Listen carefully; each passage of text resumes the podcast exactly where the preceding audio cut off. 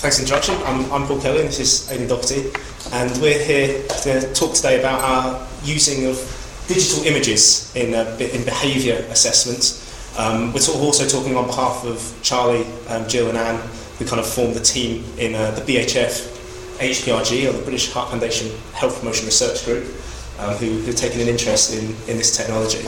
Um, so, like Sam says, I'm a, a, a student with a particular interest in active travel, uh, walking and cycling, as opposed to driving or, or riding the bus. Um, and I'm going to do a bit of a double act with Aidan. Um, yeah, and uh, so I'm a computer scientist by background, and I was given a talk last week in San Diego, and I was able to tell them all about my strange and funny Irish accent Unfortunately, errors is not as far away this time, so left impression of our knowledge instead there. But um, so then my background's in computer science, uh, and I did my PhD in computer science with a particular tool that we'll talk about called the SenseCam. It takes lots and lots of pictures to help us better understand people's behaviour, and we're going to talk about that here uh, in this uh, particular presentation. And uh, now I'm part of the British Heart Foundation group, and we're just looking at applying the technology and for public health purposes. And Paul, he just lead us into the introduction and on us here yeah. Okay, so um, like Aidan says, we our research group is interested in, in general public health um, and the health outcomes that uh, result from certain behaviours. Of course, health outcome that we're all interested in today is obesity. And we just got three uh, areas we're going to talk about today. Um, like I said, mine is, is travel behaviour. So I'm of course interested in, in the two pictures on the right hand side, the walking and the cycling, um, because if you, if you conduct this when you're trying to get places, uh, it, it can and will contribute to your physical activity recommendations, thus reducing your risk of, of the various uh, health outcomes that we know about and, and all-cause mortality, what have you. Um, and of course, on the, on the other side, if we can reduce traffic journeys, um, we, we start appealing to environmental groups and, and transport groups. We want to reduce carbon emissions and, and reduce the pressure on our transport systems. So that's kind of why I, I particularly uh, have chosen to focus on travel. Um, of course, there's sedentary behaviour, which is known to be an independent risk factor for the various uh, health outcomes that we're also interested in, of course, in, including obesity. This is a, a slide stolen from Charlie. And uh, finally, uh, nutrition, which probably don't need to persuade anyone in this room that what you eat is, is in some way related to risk of obesity. Why we choose to measure these things is well, from pu- in public health we use this one of this one of this model, which is one of the models over Samson uh, the behavioural epidemiological framework. And actually, it'll be it'll be really interesting to get feedback from sort of the anthropologists in this room on, on this model. Um, but we believe if you can measure physical activity better upstream um, in terms of the science, you can then identify the correlates or the determinants of the particular behaviour you're interested in, be it travel or sedentary or what you're eating which then allows you to, to test interventions and actually ultimately, like Aidan said quite nicely, make people behave better um, or, or, or, or, more how you, how you want them to. So this is why we choose to try and measure uh, these different behaviours. Of course, um, self-report is probably the one that is most commonly used in physical activity and, and travel and, and nutrition in public health because it's easy to administer to large numbers of people. But over about the last 10 years, uh, the number of new technologies um, that has come along, if we go to this slide, shows that from about 2000 onwards, they've started to really go for technology as the answer to try and measure stuff. Um, you see accelerometer there is the, is the top line. So therefore, so well, how does the new technologies interact with the old self-report? And you know what, what can we learn as these things come along. Now, what you find if you try and measure the same thing using self-report and one of these new technologies, accelerometers, is a, quite a large disagreement in the results that come out. So, uh, just two examples there from, from last year. If you're trying to establish the number of people meeting physical activity recommendations, which is 150 minutes of moderate intensity per week, you find if you ask people, 50% will tell you they're doing enough, if you actually measure it with accelerometer, it's only 5%. So of course, this, this, this presents a problem um, if you're trying to establish your correlates and your health associations and test how well your interventions are working. Um, is well, what, what, what should we use? What, what, what, what techniques? So, um, current measured ways of measuring, or technologies that are available. Um, I don't know if any of this is familiar to anyone in this room, or but we've got pedometers and accelerometers and GPS are, are commonly used now, um, either in, in conjunction with self-report or as a replacement for. Um, but what's interesting is these are all objective measures of certain domains of your physical activity. So a pedometer will tell you how many steps you took during a day. It won't tell you why you took them or when you took them or that sort of thing. An accelerometer will tell you how much your hip moved at various points throughout the day, but that won't necessarily tell you if that's because you dropped your, you know, your, uh, your accelerometer on the floor and got a big spike, or if you left it at home and you went for a run and the researcher thinks that you were sitting around doing nothing for half an hour, all that sort of thing. And then a GPS tracker will tell you where you went, um, but it won't tell you like uh, you know necessarily why you did it or what mode. If you were walking in down Oxford High Street at four miles an hour, or you were sitting in a car in heavy traffic. See, those are two very different behaviours, but the GPS won't allow you to distinguish between the two. Um, I don't know if you want to say anything about up in here. So, um, and yeah, so more or less we're talking, but this is what a typical GPS trace looks like. So we can obviously determine what's places a person was in his Paul very eloquent. They says we don't really know what a person is doing. So imagine that we give this uh, GPS device to Charlie down there. We can't really tell what he's doing here. We can see where he went. We can make a guess or an inference as to what he's doing. We don't really know. And then similarly, if we went to the next slide there as well, um, we would see if we give him a GPS or a heart rate tracker, we can tell the intensity that he's doing things at, but we don't again exactly know what he is doing or, or, what exactly is it. So is it he's in the gym and he's uh, you know lifting weights, or is it he's out running playing Australian rules or something like that? We just don't really know. And so really then. What, what the gold standard is, we want some sort of d- direct observation of people to see what they're doing. We also want to play God to see what is it that he is doing. So then, if we just going forward maybe two slides there, and, and the whole technology domain since around the 1970s or so, people have been trying to build what we call wearable cameras, um, so that more or less we can have devices and taking either pictures or video of what a person is doing.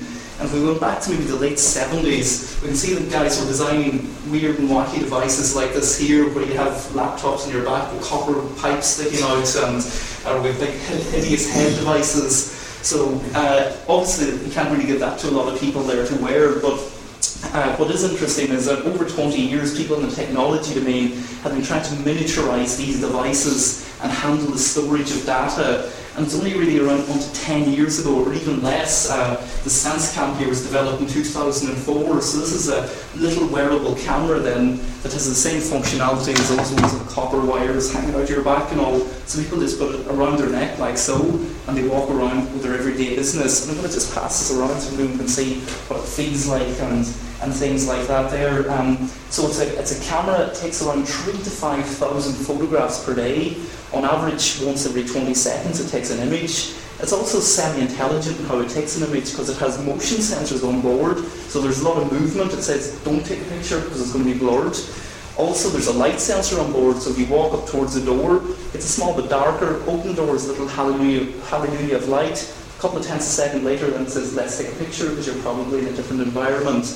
Also, then there's a passive infrared sensor on it. That's like your home burglar alarm. that detects the presence of body heat. So if someone walks in front of you, it says, ah, there might have been someone who's walking in front of you. Let's just take a picture in case it might be interesting. Finally, if nothing happens for 50 seconds, it says, let's just take a photograph anyways, um, just for record's sake. So what you get is this huge volume of images, or we would call them life log images, um, which can document what a person does. And then Paul there now, he just flip through the next couple of slides and, and just sort of explain some of the images that we'll get from that there. So, so here we have, uh, for example, um, what we were doing here, we were waiting at a bus stop, was it, and someone is cycling past. Um, see, and then we go to the next image here, we can see that we're walking past the bus stop, was in High Street here, and we flip through another couple is getting on the bus, being in the bus. So, for example, now this was Charlie wearing these devices. So now we're giving his GPS and heart rate devices. Don't really know what he's doing, but here we can see he's walking along the street, we can even see where he is and what type of environment it is around him there too. And we just go. Uh, so here we can see that he's driving, for example, uh, or, or riding on a bike. So you can very easily tell the behaviour from the picture then of what a person is doing, or at least we can better understand it compared to the accelerometry traces, the GPS or heart rate traces that we have. Um, and again, here you can see we're on a busy underground as well, so if we had GPS, we wouldn't pick up any signal in the underground. At least with the images, then we can uh, at least better tell a person's uh, behaviour, at least then we feel. But then one of the problems, I guess, is I said it took three to five thousand pictures per day you're saying, hmm, that's a lot, and it's actually a million pictures per year. So how are we going to actually manage all that data? Well, what we do then, as we went to the next slide, is if you have a day of 3,000 SenseCam images, if I asked you, Rachel, there, what did you do, Rachel, yesterday? You wouldn't list out 3,000 different things to me. You'd list out maybe a few events to me there. So what we uh, do then is we look at the accelerometer on board the SenseCam and we look for changes in activity. And what we find is that typically there's around 20 to 25 different types of activities people have in a day. Um, that's on uh, experiments we ran in Dublin. So then we can detect, instead of having to look at 3,000 pictures, we then look at one representative picture in each of these 20 events. So now I can see a screen of 20 images and immediately see what I was doing the previous day.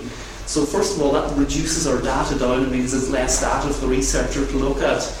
And then if we went on to the next slide there, we would see that um, what we want to do then is be able to associate different events with each other to see how similar they are.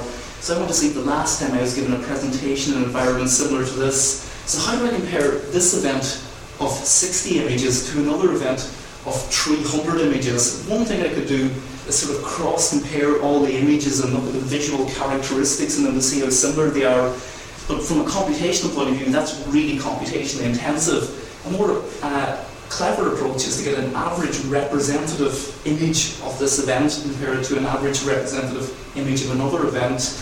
And there's many with sort of computational techniques that can even further uh, optimize that process there too. So this is stuff that I would have done for my PhD to manage all these images. And we went on to the next slide as well uh, you'll see that if this event does the 60 images, which one of the 60 am I going to pick to be representative of that event? And what we, what we actually found in experiments done a couple of years ago was that if you pick around the middle 10 images around an event, and then you look for the image of the highest quality, so that's uh, more or less uh, trading off measures of what we call blur and salience then in images, and we get sort of the best quality or best looking image around the middle, and then select that as the event that's representative of Paul and I giving the presentation here today. And uh, finally, I think on, on, the last slide, we have, uh, again, if I asked Rachel what she did, she still wouldn't list out 20 different things that she did yesterday. She'd probably list out three or four things that were probably more interesting or novel or unique with respect to what her normal lifestyle is like. So what we do is we look at how many faces we have in an image, and that gives us an idea of how much social interaction we're having. So if you have an event and we're talking to someone, it's likely to be more memorable than one where you're at the PC as normal, checking emails in the morning.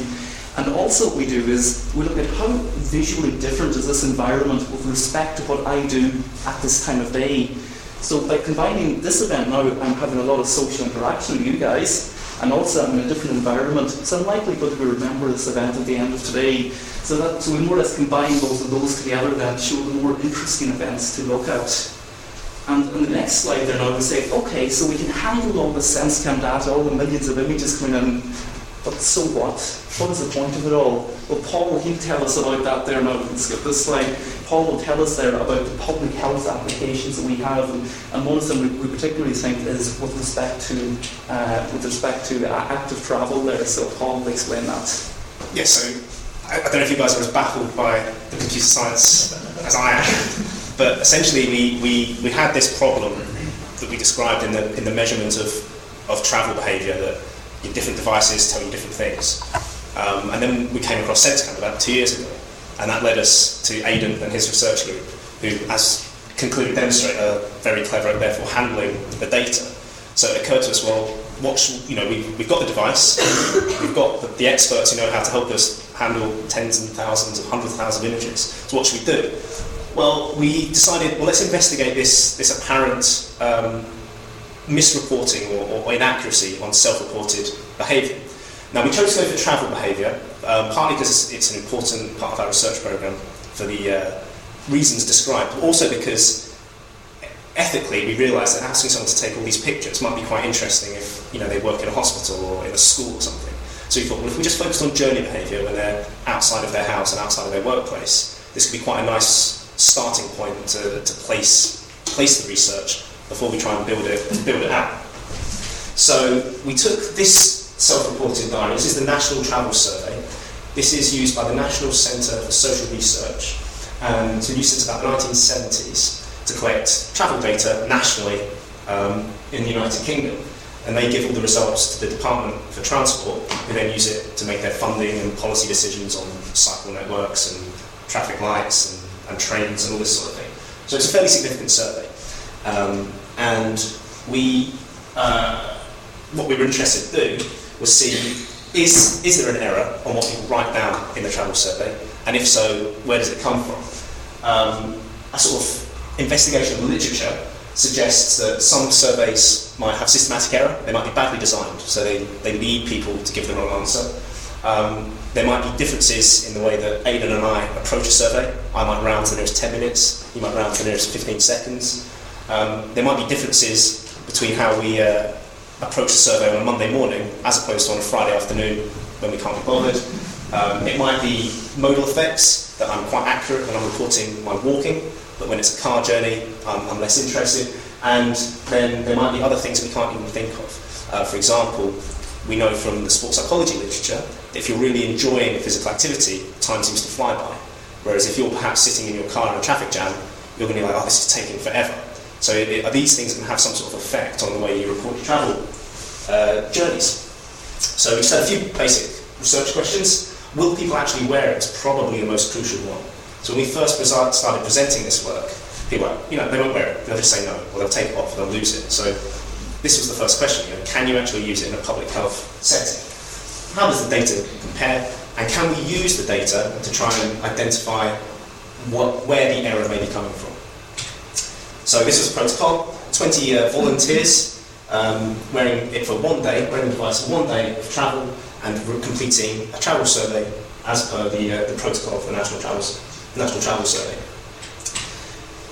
In answer to the first research question, um, they would wear it, which we were pleased with. So with our 20, of course, volunteers, um, they were able to record 99 journeys um, from, from the 20 people, compared to the 96 that were written down in the diaries. So we were pleasantly surprised um, at how well they performed. And on the percentages, we know that there are 105 journeys um, from, from both measures, and uh, they both performed over 90%, which, which was good, I think, for, for, for both measures. So we were pleased with that answer. And then when it came to how did the data compare, well, this is what the completed travel survey looks like, and they tell you where they were going from and to, and what mode they took, and how long it, how long it took them in minutes. Uh, so we took every single journey and compared it to the, uh, the journey from the images. So they have the first frame of that cycle journey and the last frame, and because every image is time stamped, we can calculate the nearest uh, 10 seconds how long that journey lasts. And while they wrote 20 minutes in their travel diary, it was actually 12 minutes 48 from, from start to end. This is the uh, correlation for all the journeys.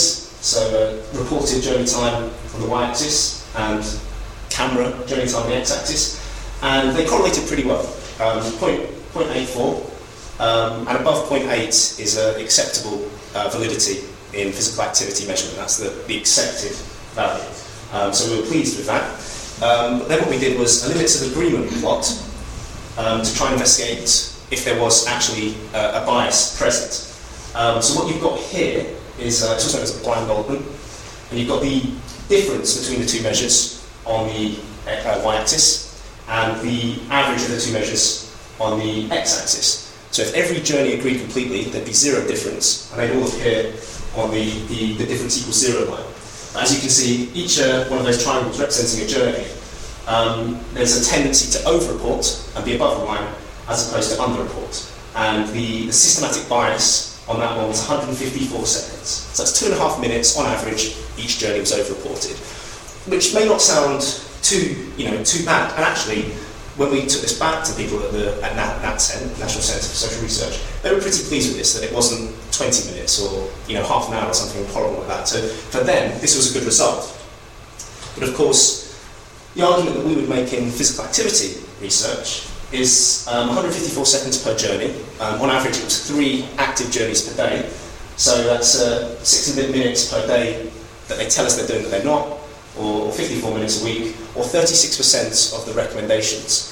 So you can see that if you were using this data to determine your health associations between walking and mortality or, or, or stroke or obesity, then you could start to misclassify people as active who actually aren't. So even a small over-report can be interesting depending on how you're going to use, use the information.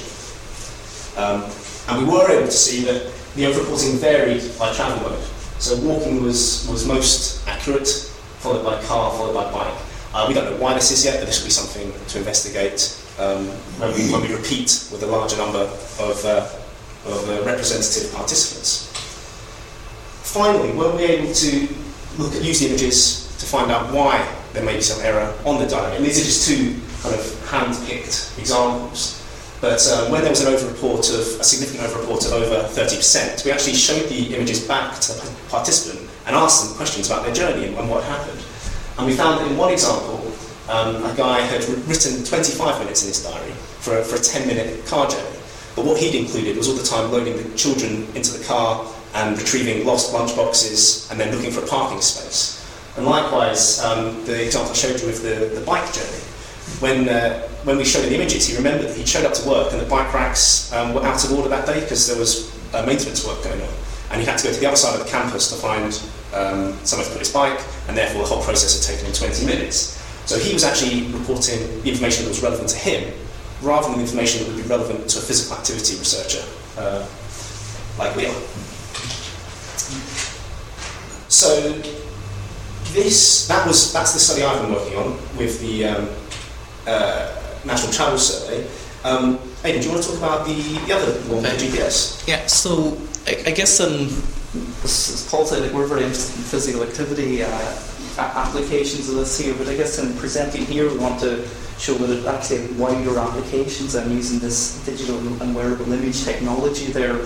And a lot of people have been using, I guess, GPS devices in their research, and we were shown earlier on, we couldn't really determine what the mode of behaviour was. Um, and there's some limitations to GPS as is put up in the slide there. And if we want to the next slide there, I guess, well, this is Paul on a, on a cycle journey around Oxford there, and this is sort of a typical GPS trace. So again, we'd be sort of inferring as to what he would be doing here. But then when Paul shows us a couple of images there, first of all, we can see, uh, I guess we go to the next image, and we can see he's on his bike there, first of all, so we know his mode of, of, of, uh, of activity or, or what he is doing.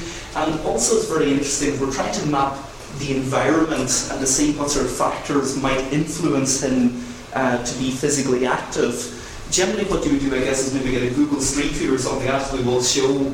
Um, but this shows him sort of the conditions that he's in and the for the time that he was there as well. So we can see it was a nice sunny day here. It's a nice green space environment, nice wide cycle lane and all. So that helps us sort of characterise the type of environment he's in uh, for, for the type of activity that he's doing as well there.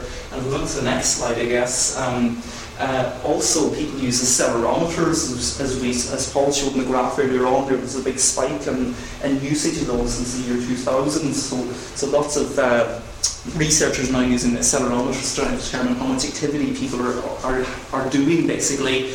And again, when we see an accelerometry spike during the day, we're not really sure is did they drop it, the device, or did they give it to their dog to run around with? Or, or what. So then if we go to the next slide here, I guess as Paul is showing us there now, we can now associate with certain spikes what image or activity a person is doing or what type of behaviour they're involved in surrounding that spike. And it needn't be just the accelerometer data, it can be any other type of data you have, whether it be uh, CO2 sensors that people are using to map the, the air quality, the environment around them. You can see what type of uh, the pictures and what type of environment there might be higher levels of CO2 or whatever other type of data source you're trying to sense as well. Um, and I guess we'll go to the next slide after this one here. Uh, we'll see that it's very interesting when you sort of combine three devices together. So this is now our physical activity hats on again. Generally, it's regarded that if you get a series of zero values in an accelerometer over 20 minutes, it's regarded that you don't you, have left it off your pocket and it's sitting on the table. So if I take mine out, leave it sitting there now for 20 minutes, people say, okay, he's not wearing it. Then we've also got this idea called sedentary behaviour, where people are sitting all the time. And to me, it's a sort of a scary one. So sort of, there's some evidence coming out that even though I might be very active in the evenings, and I'm sitting all day, I still got independent risk factors for a whole multitude of, of, of different types of disease. And here we see an incidence where there was sort of 20 minutes of what appeared to be non-wear time. But then when we went and looked at the pictures associated with see I was sitting down for, for things actually Paul were in this device, so he's sitting down and having a cup of coffee with myself there. And what's very interesting, I guess, is that the pictures then can reclassify this, what we originally thought was a time we weren't wearing the device, to actually being an episode of sedentary behaviour or, or bout of sitting behaviour in this case specifically. Um, and it's also really nice, see exactly where we're at to from the GPS trace. And an interesting point then and is that, as we can see here, the GPS trace goes with mad when you're indoors as well. So it could have been that Paul was doing shuttle runs there at that place. We just didn't really know. But again, by having the pictures there, we can better establish the type of behaviour. And I guess what's really linked in when you triangulate them with the accelerometer, we see the intensity of behaviour there too with respect to amount of hip movement, as accelerometers traditionally measure pretty well. And I guess we went to the next slide there, we would see that um, it's very interesting. I think Paul will explain this really well, this part here. So, yeah.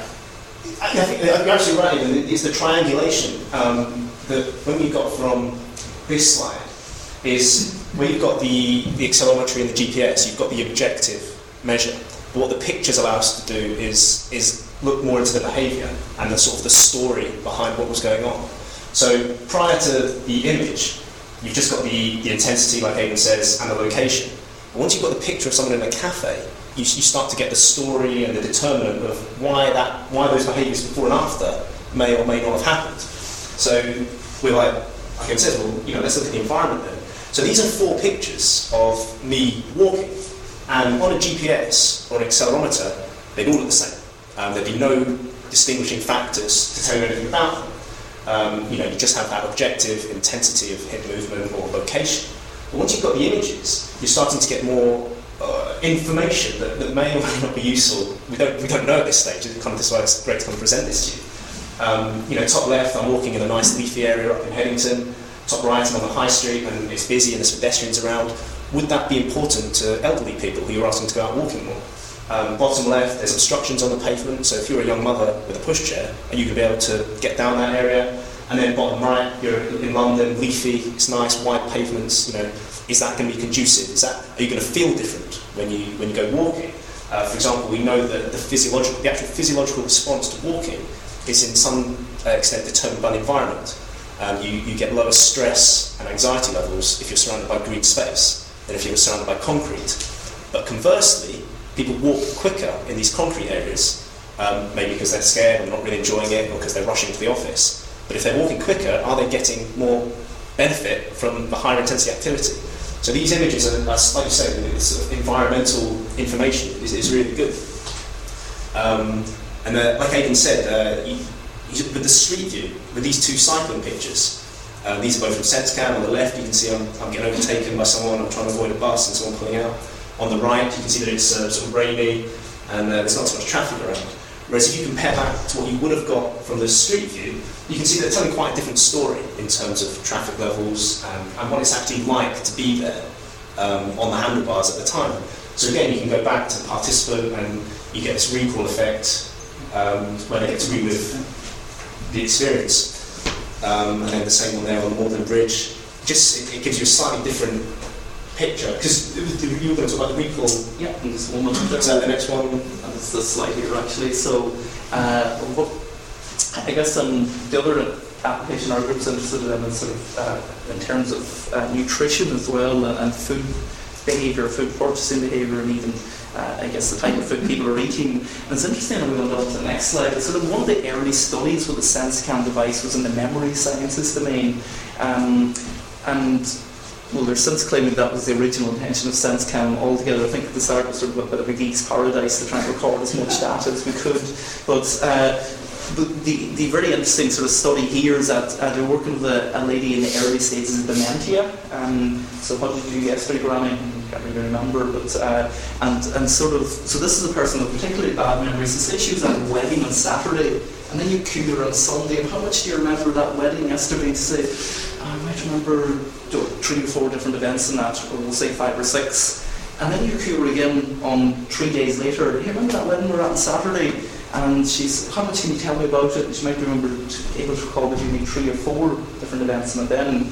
And then five days later, we ask her, how much do you remember from that wedding? And she might only remember one item from that wedding, so it might have been you know, the, the roast beef we had for dinner or something like that. I can't really recall anything else from that wedding. So traditionally, what people would do is, I guess we went to the next slide, is you give them a written diary. So then on the Sunday, then when she lists out the six or seven events she remembers from the wedding, she would then sort of sit down with her husband or partner and you would go through the diary that she maintained at the end of that day. And you ask her two days later, she remembers the same amount. Then five days, so after the second viewing here on the Tuesday, you read through the diary again. And then we cue her on the Thursday. And how much do you remember then? So you can actually start to remember some more items because it's by reading the diary and sort of helps train memory a small bit or helps her retain the memory of that wedding she was at, for example. But then I guess you go out to a month afterwards, or two months, or three months, that the wedding sort of faded away from memory. And I guess the next slide here now, Paul's going to show us like the really interesting one, is that when you cure, or when she has access into the visual images in the SenseCam, they're very powerful cues to autobiographical memory recall. Yes, is that any different to taking a photograph at a wedding? Yes, well, that's actually a very good question. So I can't say yes. I suspect it might be yes. Um, they didn't use, I guess, well, I'm making up the event of being at a wedding, so it was, it was more mundane events than that actually they used it for.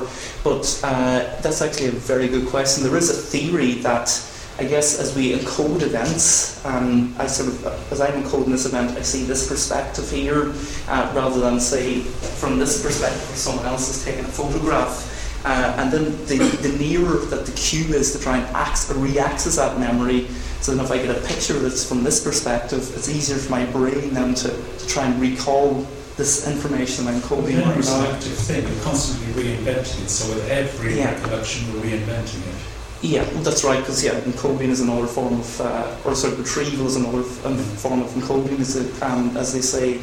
Um, but I guess the interesting thing is in this case here, what we can see is that there does appear to be a benefit in having access to these images. And I guess when you're taking manual photographs, it becomes tiresome after a while. You're never going to take, I guess, a manual photograph every two or three minutes. So it's by having the benefit of this device just hanging around your neck and you're going about your everyday activities, it is automatically taking them. And I guess people in the neurosciences and the cognitive neuropsychology domain and all, they're looking into those questions in much more detail. But I guess from our point of view, we're interested in there appears to be something in this, and obviously they need to do much larger trials and all there to, to quantify the benefit, if any, there is in this. But some of the initial evidence is sort of encouraging there, we would feel. Um, so as we can see that actually the person is able to recall after viewing the images multiple times, they're able to remember more details of the event than they were on the day afterwards. And I guess again a devil's advocate question is, well, if they're doing that for every event, would it be just get would they get overwhelmed? And the answer is we don't know. And that's for people in the memory sciences to. Yeah, that's, um, because we have a guy in Dublin who's been in the SenseCam for four and a half years. He's got seven million photographs of his life. And what we did then was sort of memory tests along with a, a memory clinic in Leeds with him, and we found that of like 30% of the events he just had no recollection of at all, even giving him access to the GPS of where you're at, plus the images of what you're doing and the images of the day before and after, he still can't really recall that event. That's just the thing that we can't remember everything, basically. We have to, as you say, filter stuff out. Um, but where this is interesting, we feel, is that it has the potential to be very powerful context reinstatement tool. Because what was interesting in this case, then, too, is that people are able to remember other details that aren't in the images. So they might remember things like, I remember the song I was listening to my iPod at that time. And, and, stuff like that. So it sort of contextually puts the person back in the situation. So we went on to the next couple of slides here now. we would see that if we had a person wearing this here, what we really love to do then is say, here you are in what might be Waitrose, and you were eyeing up uh, the dairy milk bars, and say at the end that you purchased the Snickers instead of the dairy milk bar. Why was that? So we feel then that this is very useful to prompt the participant to try and put them back in the situation, being in the shop and the environment, and say, what were you thinking at this time? Why did you purchase the Snickers instead of the Mars bar? Or why did you purchase the Guardian instead of the Telegraph because of what might be on the front page? Um, so, and actually people in sort of market research are very interested in this too, but what we're interested in, yes, is the whole idea of trying to understand food purchase behaviours in these cases here. And I guess Paul's going through another couple of images and we just go through the next few. Yeah. Um, so we can, we can see, you can more or less get an idea of what the participant is doing. In this case, we're not as interested in trying to measure their behaviour, but in trying to place them back in that situation then to help us for our qualitative analysis then, so to try and prompt the participant to get a better quality of information. And we feel there's a lot of potential in that there, and we're, and we're currently testing that with Jill and Anne there now, where we're doing a, a study with uh, school kids on their journey to school and trying to look at their food purchasing opportunities and why they try and purchase certain types of food and not others there. So we'll be looking at that in more depth there over the coming weeks and months and data collections just started this week in our project. Um, so I guess going to just go through the next couple of images and we'll see how much time we have here um, because I guess one of the questions you're going to ask there, so around three or four minutes here now to the end, is well, okay, some of the things here do appear promising, but how are we going to ever apply this at a population level?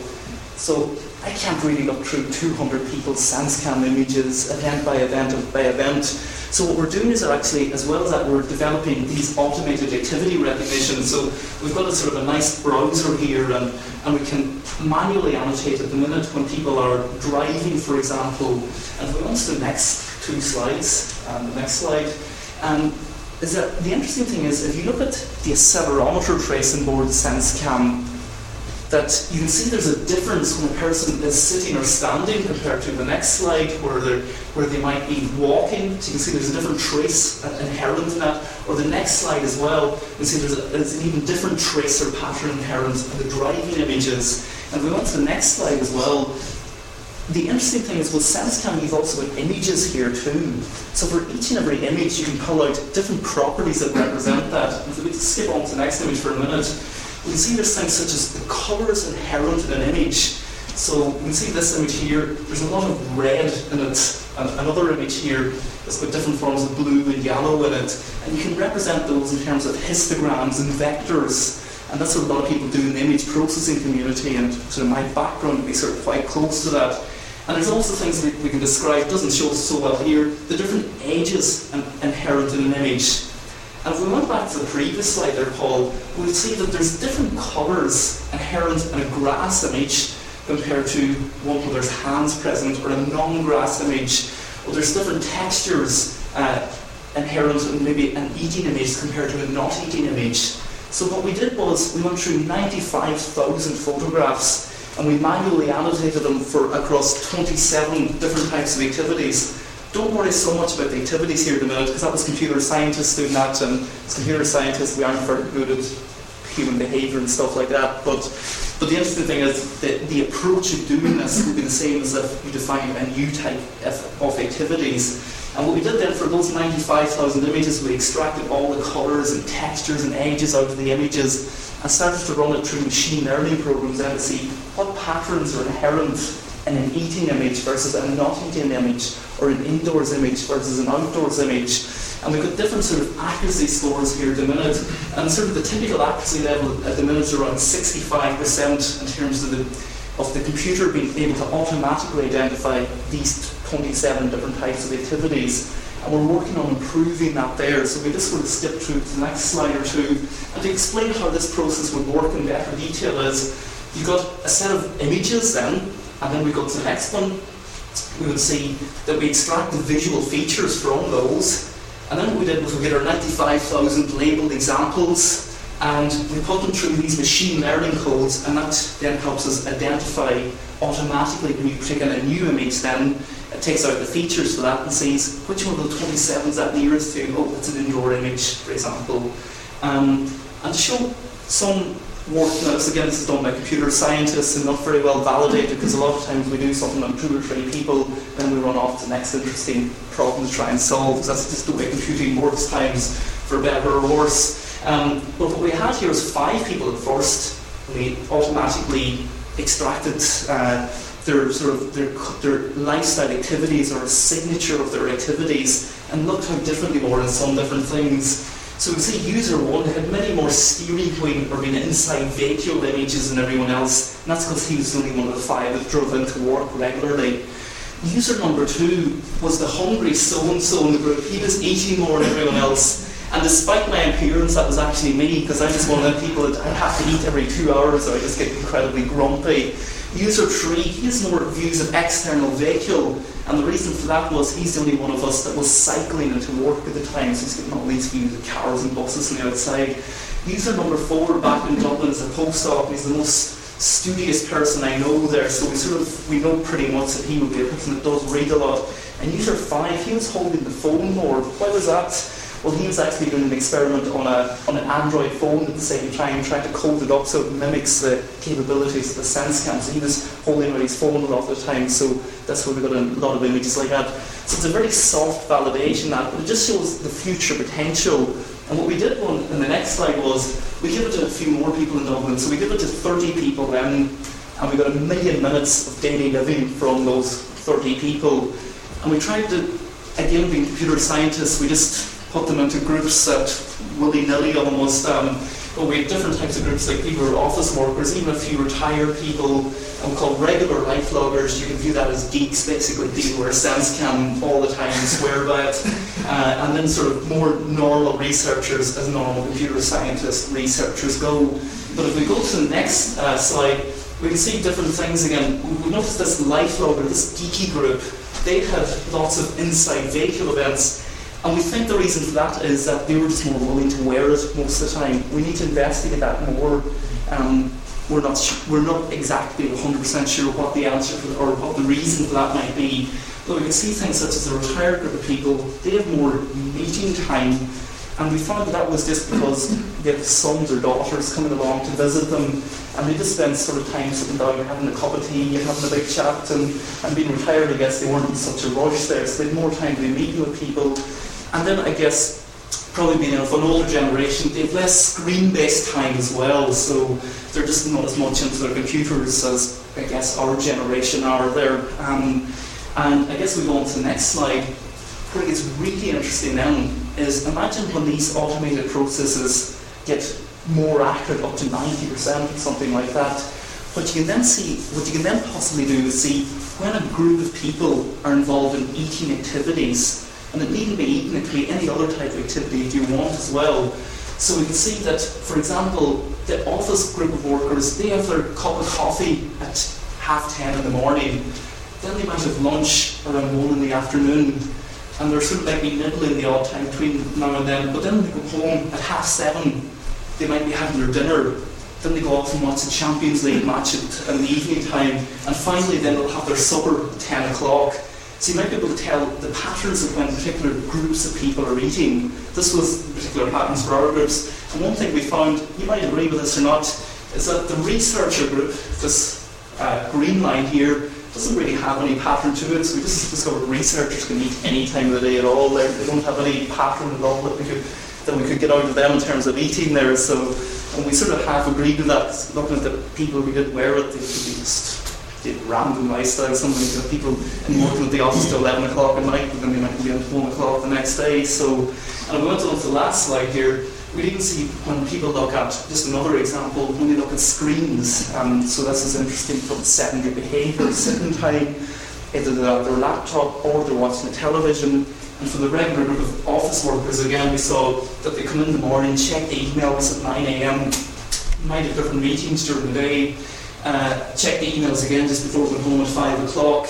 And finally, then in the evening time, then they probably watch the football match at nine o'clock during the during the week at uh, in the evening time. So again, you can see different types of groups are exposed to different types of behaviours. And that might be interesting for, for any of your own research and you're trying to possibly use another device to try and understand what, it, what it, the behaviour is for a group of participants. And I think that might be pretty much us. So just in conclusion, we feel this device, it has the potential to be a very powerful uh, aid or instrument to validate what type of behaviour a person or group of people are involved in. Um, and, and more or less, yeah, I guess the rest would summarise it by text, but that's sort of our main take-home message is that this device is a really exciting device to use uh, in behavioural measurement. And finally, the last slide is this isn't the work of just Paul and myself. There, you can see there's a whole list of faces. So, uh, so the research centre back in Dublin, we have I counted out there last week. We have 18 people actively working on the computing science challenges of managing all the data, trying to automatically recognise activity and, and, things like that. And in our own group, we've got obviously Jill and Anne sitting here in the audience. Um, who, have helped us out a lot. And we also are supported by Microsoft Research. They fund Policy Film. Um, so we were working along with Steve and Emma there. And we also have uh, support from Alan Batterham and, and Teesside University. So there's really as a whole team effort in this here. And Paul and myself are lucky to present that. And thanks for your attention, folks. Okay, thank you very much. Uh,